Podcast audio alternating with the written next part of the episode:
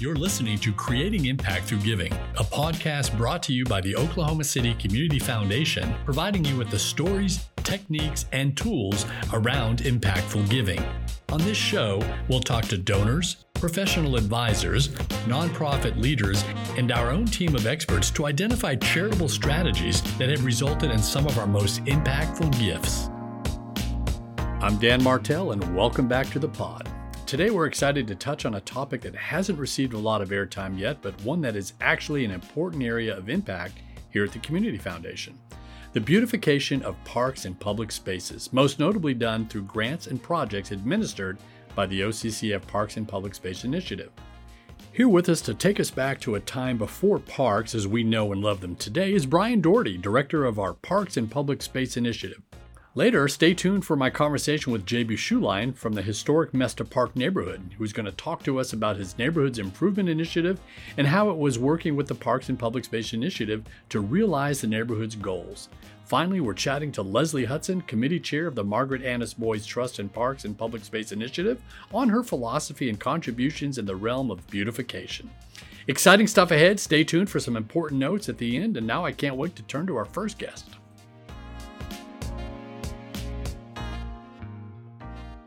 Brian, welcome.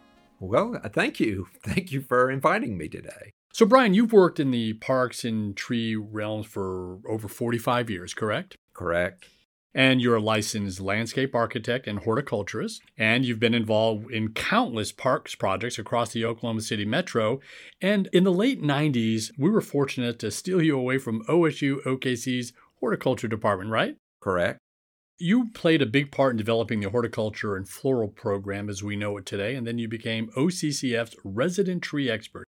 Before we get into, you know, a little bit of the role that the community foundation plays in this kind of big picture of parks and public spaces, how has our perspective on the significance of parks changed over the years? You know, I think uh, Oklahoma City was unique because we were so land rich. We had so much land. So sometimes in some of the areas, you might have a neighborhood and right next to it a wheat field or other types of undeveloped land. And so some people didn't appreciate some of the parks quite as much because we were land rich. As the urban environment has continued to grow, as downtown has continued to evolve, then I think the presence and the um, the value of parks really goes up as a as a you know public space where people can go and enjoy. What is the role of the community foundation and when did we enter the picture? You know, it was prior to me coming on, but in 1990, Margaret Annis Boys, a school teacher here in Oklahoma City, left her estate to the Community Foundation for the beautification of public lands. And in 1997, the Community Foundation trustees did in a long range planning to establish the Parks and Public Space Initiative as one of the focus areas. So you have these two complementing each other And in 1998, I was asked to join the Community Foundation in that. Prior to me coming, we would still do some flower garden beds, some butterfly gardens at school, some different things, really kind of brought it up to uh, a lot more significance of working through trees and larger projects starting in the late 90s. So let's talk a little bit about what OCCF does and, and how do we work with the community, whether it's a neighborhood park or a school, or, or tell us a little bit how that works. You know, whether it's a school park, a neighborhood park, a trail, you're going back into that community and saying, what is this public space? How do you envision this? In one area, it might be a tot lot. In another area, it's an education facility. In another, so going back in with the neighborhood, talking about what their vision or what their dreams would be, and then how do you facilitate this? realizing that these are all public pieces of property, there's going to be approvals, there's going to be permitting, there's going to be all kinds of things. It's it's much different than just a private piece of property that you might go out and say the CEO said to do this, so you do it. You're going to have to go through a process. So we help them understand what the process is and then how to get from one point to the next point. So so Sometimes it could be a small trail in a neighborhood park. It might be planting trees. It might be a new playground. It might be in a school. And sometimes it might go through a principal and the school board. Other times it might be going through River Design Committee and back through City Council. So a lot of it is learning how to help facilitate and navigate what they really want at the end. How does that work? How do our grants work? On a lot of our grants, the Parks and Public Space Initiative slash Margaret Annis Boys Trust, and it's handled basically as one grant program. Twice a year, we have grant applications that are due. And I will start working with them a lot of times six months before, maybe nine months before, and we'll talk about a vision and we'll be getting it down to the point. And so again, it might be trees in a in a park where and sometimes it's replacement from some damaged trees, sometimes it's new incorporation of maybe it's park bench or walking trail or any number of things. Uh, you know, our DNA is probably the strongest at the trees. And so we'll come up with that and we'll start working through the process back with the city, with the neighborhood on it.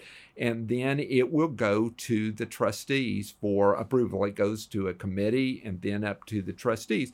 And it will, for instance, say we're going to replace 14 trees at Edgemere Park, or we're going to do some crepe myrtle and tree planting in Mesta Park, or we're going to do any number of projects like that, and it would get approved. And then the, the grantee, uh, I would work hand in hand with them, and we'll, we'll accomplish that then over the next year with whatever the trustees have approved what time of year do the applications normally get filled out? When do people need to be conscious of the timing when it comes to grants?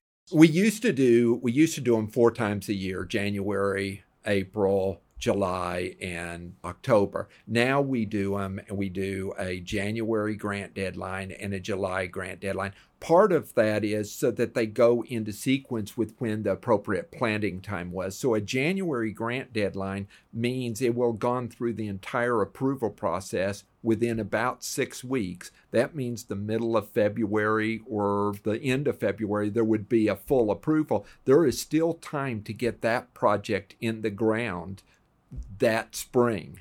And so that's a lot of why we do the January and the um, and the July. July sets us up for fall project, project, and sometimes projects are broken into two. So we want to do half of it in the fall and half of it the following spring. And so those seem to work out very well. And like I said, so often we're working with people, oh, six months, a year. There's some of the projects that originally talked to me last spring are the projects we'll be working with this coming year. OCCF doesn't just give grants to build parks and public green spaces. We've also taken on somewhat of a leadership role. Tell us about some of those projects. How do they come about, and what's the value behind the data? I, I think some of them is is it's as simple as we are a prairie here. So, you know, you look at something as simple as, well, we like trees, and you look at surveys, and people like trees and they like shade. But, you know, part of it is okay, what trees are going to live? How are we going to sustain? We're not looking at five years or 10 years. We're really looking at what will this be in 50 years or 100 years? Can I make it as sustainable as what I possibly can? And so from that, we've done the tree inventory study. We've done the tree canopy study. We, we are very active in some of the trails maps and working back with ACOG on some of the trails and amenity standards on a trail. How do you add uh, watering areas or how do you add trash containers? You know because the end of the line is you really want it to be safe accessible you want it to feel good. And so some are very traditional type projects some are very untraditional type projects. You know we have MAPS 4 coming up. Mm-hmm. what role do you think this data could play for future developments in oklahoma city I think the tree inventory played a huge role. 19,000 different trees in our city parks were inventoried, 20 data points on each one. We know a lot about how a sycamore is going to perform or Shumard oak, so that's fantastic. We have 560 square miles in the tree canopy. It's dealing with stormwater retention, it's dealing with all kinds of of other data in terms of the canopy and where the sweet spots are on the amount of shade. And then you have the parks master plan, which we've been very involved in, that really identifies what would a neighborhood park look like? What would a community park? What type of amenities would fit best into those? So we've been working with all of these for, for quite a number of years. And you take that type of data and start using it as part of the framework for what can be a MAPS 4. And I think you're just light years ahead. You've taken a lot of guessing out of it. You have kind of a structure already to walk into MAPS 4. Yeah. I want to talk about uh, something that's kind of exciting that we have planned later for this year and into early spring. You want to give our listeners a little sneak peek, Brian, as to what that might be? You know, there we, we went through the 50th anniversary, and that was special with the trees on the river and planting 800 trees, and they're still doing and performing well. And we've looked at incorporation of wildflowers. Well, there, you know, there was a donor that was really loved beautification, and he had talked about doing something with bulbs and spring type of bulbs, and and you know, a lot of people will think about that and say in the spring now all at once the bulbs are coming up and it's kind of so there was a thought about turning around and doing a bulb project, especially in light of 2020 and the pandemic and where we've been. And could we do something now to plant for looking forward to 2021? And I think when you look at the um, um, social distancing and all, these outdoor projects like this can happen. So we have 65,000 bulbs coming in. We'll be planting them at around 500 to 600 different locations in public, highly visible public locations around the city. And it gives a chance for whether it's a friends group at the library or whether it's at a park or a neighborhood to turn around and to plant maybe 50 or 100 bulbs around that sign or at that entry and next spring, it will be complementing some of the big projects around the city. Scissortail, I think, has 60,000 daffodils that will be coming in. Myriad Gardens has them, the zoo. And so here you have these smaller projects coming up all over around our libraries and our schools throughout Oklahoma City. So we're looking forward to that. We're going to be planning the right around Thanksgiving this year and then uh, watching everything come up this next March and April. Brian, um, you know, a lot of people refer to you as a rock star in this whole industry. And regardless of how large or small the project is, you really seem to enjoy what you do. I, I enjoy helping people help themselves through this process. And, you know, there's it's a real success. Sometimes it is really is as simple as this walking trail in a neighborhood park or some benches they've already dreamt of, or a memory garden at Will Rogers Park, or some tree planting at Oklahoma Christian University, where the trails in Edmond meet the trails in Oklahoma City. But it's helping navigate that and and looking for that real success at the end. Well, thanks so much for chatting with us today, Brian. Uh, can't wait to see what else we have coming up in the parks and beautification area. Appreciate your time. Thank you.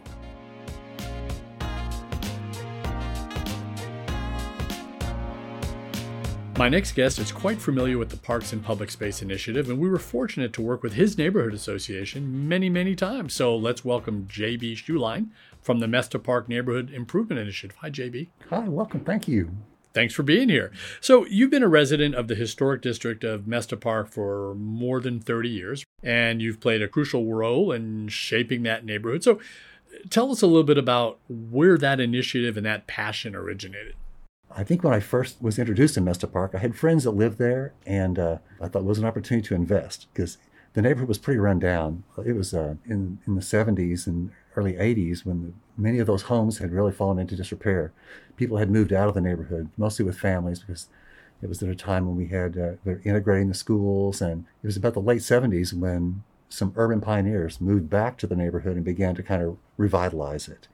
I came along in about the mid 80s about the time we were considering becoming historic preservation.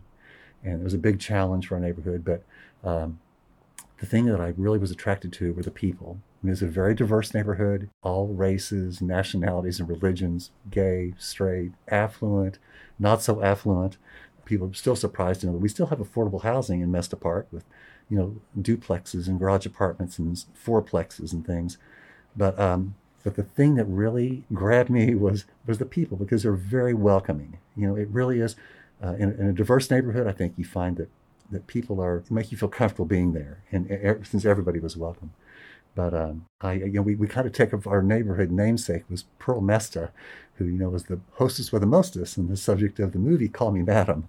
So uh, we've always been a social neighborhood with ice cream socials and and picnics and uh, Mesta Festa and home tours and Easter egg hunts. And, and once I got there, I didn't ever want to leave.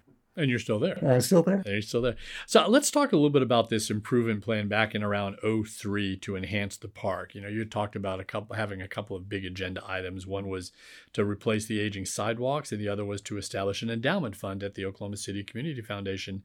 Um, tell me about how you decided to reach out to get OCCF on board, and how did you know about the endowment program? I think we heard about the endowment program through uh, friends in other neighborhoods. Of course, Crown Heights had one of the first ones, I think, with the neighborhood, and then Edgemere Park. Uh, I think they started theirs the year before we started ours.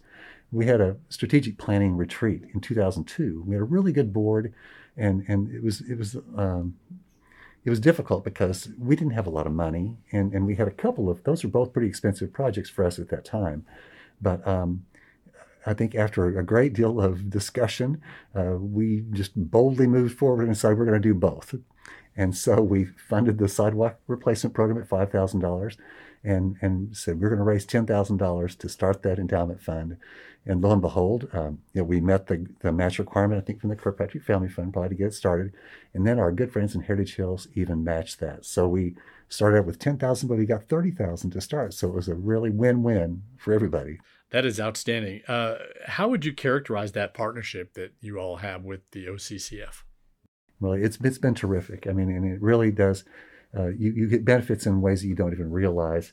Um, in addition to establishing kind of a, a, stable source of revenue for your neighborhood, um, you know, we, we, get great technical assistance from people like Brian Doherty. I mean, any initiative that we brought to the community foundation, he would make it better. I mean, he he um, takes a personal interest in it and really wants to help you. He can we can learn from his lessons learned uh, from things that worked well in another neighborhood or another park and, and things that didn't. Um, but but it's also it opened doors to other funding opportunities. Uh, we're invited to workshops to uh, work on capacity building. That's the word I was looking for: capacity building and fundraising. Um, and, and, also, it always led to networking with other neighborhoods and other nonprofits. So, anytime we come to a meeting at the Community Foundation, we're going to meet somebody that has something else that we can learn from them. It's invaluable. Has there been a particular project that comes to mind that you were really proud of that you'd like to talk about?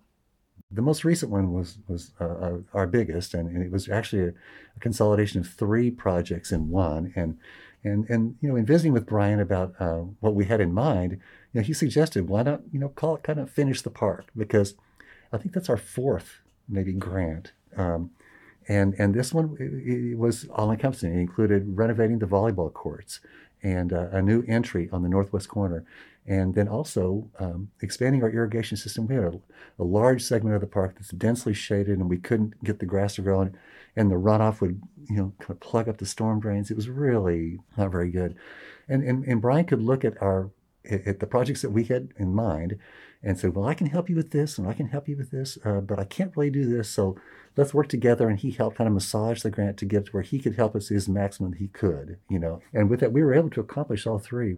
The Parks Department, of course, is a is a, a partner too, and we really do appreciate working with them. They were very helpful and it all kind of came together. It was pretty challenging, but uh, but we did finish all three, and, and, the park looks so much better now with these latest enhancements. What would you say to other neighborhoods that are thinking about making improvements to their green spaces and are maybe considering applying for a grant? I would strongly encourage them to. I, I think, you know, the endowment fund uh, through the charitable organization endowment fund program really got us started.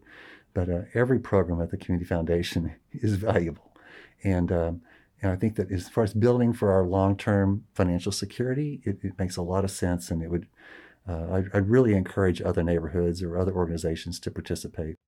Well, thanks so much for coming uh, on the pod today, JB. We do appreciate that. Good luck with everything you're doing in your neighborhood, and we hope to see another exciting project from you guys soon. Thank you so much.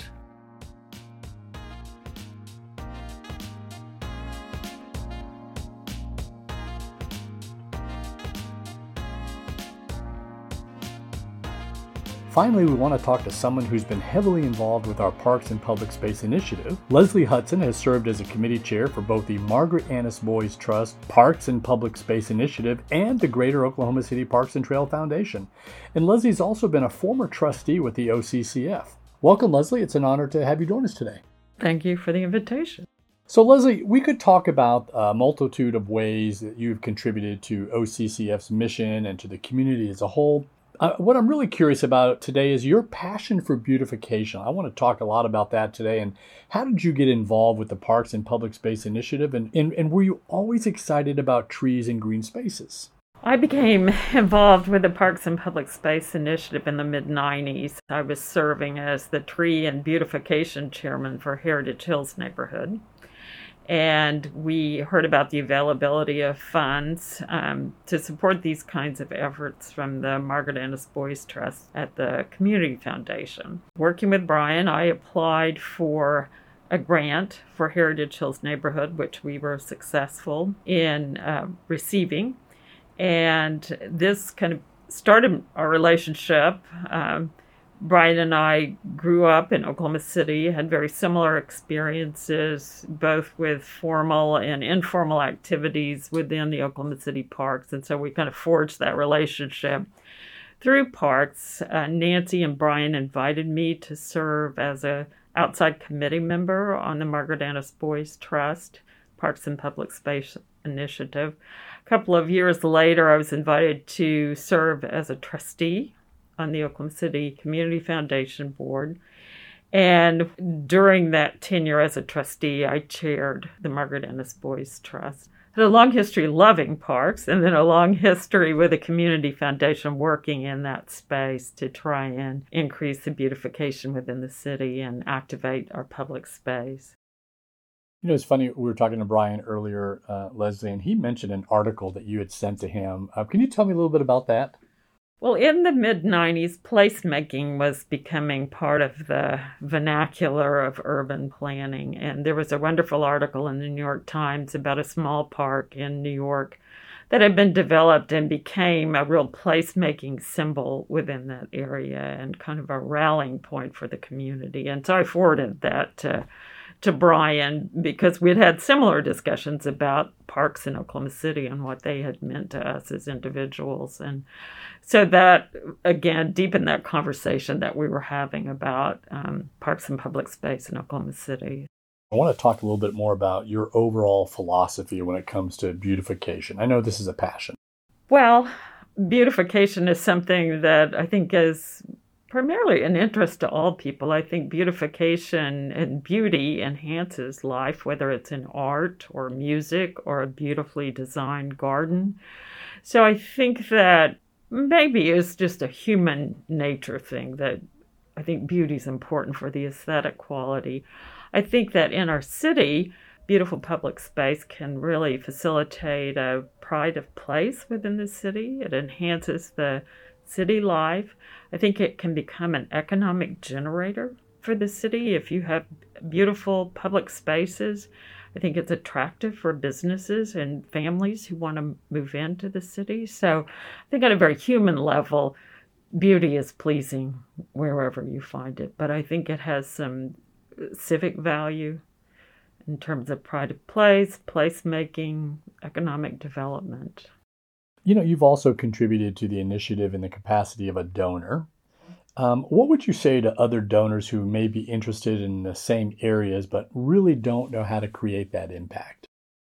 I think, as I say, I've consumed the Kool Aid about Oklahoma City Community Foundation. I always think that's a great place to start when you have a passion, whether it's parks and public space or um, some other public charity. I think the Community Foundation is really gifted at matching the passions of individuals with impact in the community, whether it's something unique or it's something that they can direct you to that someone else has a similar passion. So I think the Community Foundation is a great resource. We have examples um, throughout our 50 year history of um, people who've had a particular passion, like Margaret Annis Boys, who left a, a, planned gift to the Community Foundation, which has grown over the years and has really supported a lot of the beautification efforts in Oklahoma City. So we have large gifts, we have small gifts.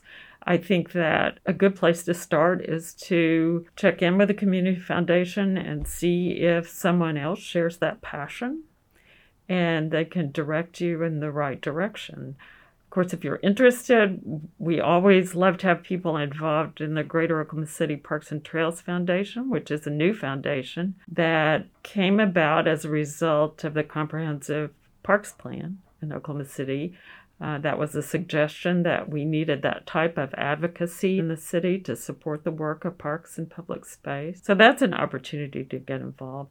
I would say also to make your interests and your passions known to your council person and to your parks commissioner. There are some parks that have their own friends group, like the Myriad Garden, Scissortail, Friends of Will Rogers Garden. So there are lots of opportunities. Absolutely. Well, Leslie, it's been an honor to have you come on the podcast today. Um, we know you're a busy person, so we know how special it is to have you as a guest. Thank you for, for being here. Thank you for the invitation. If you want to learn more about our Parks and Public Space Initiative, go to occf.org/parks for all the details and any current projects. Our next round of parks grants closes on January 15th, but if you know your neighborhood association or school might be interested to apply, feel free to get in touch with us and start that conversation early so we can advise you along the way. If you want some bulbs for your neighborhood or park, don't forget to let us know prior to October 28th. That deadline is coming up fairly quickly, so go to the show notes or episode description right now to find out how you can apply. Last but not least, we are in the middle of our training season for nonprofits with virtual group sessions on how to navigate the new GiveSmart OKC platform or how to set up your organization for endowment success. Please visit occf.org/coe training to learn how to sign up today. And make sure you're on our email list so you receive all the news about grant deadlines and other up-to-date information. Thanks for joining us today, and I can't wait to explore another impact area of the Community Foundation with a new episode of Creating Impact Through Giving, available every third Tuesday of the month. Creating Impact Through Giving is brought to you by the Oklahoma City Community Foundation, a nonprofit that works with donors to create charitable funds that benefit our community both now and in the future. For all episodes and more information, visit occf.org/impact. Thanks for listening today, and I'd like to leave you with this. Everybody wants to create some kind of impact in your community. What would you like to do? Contact the Oklahoma City Community Foundation and let us help you turn your legacy into a reality today. See you next time.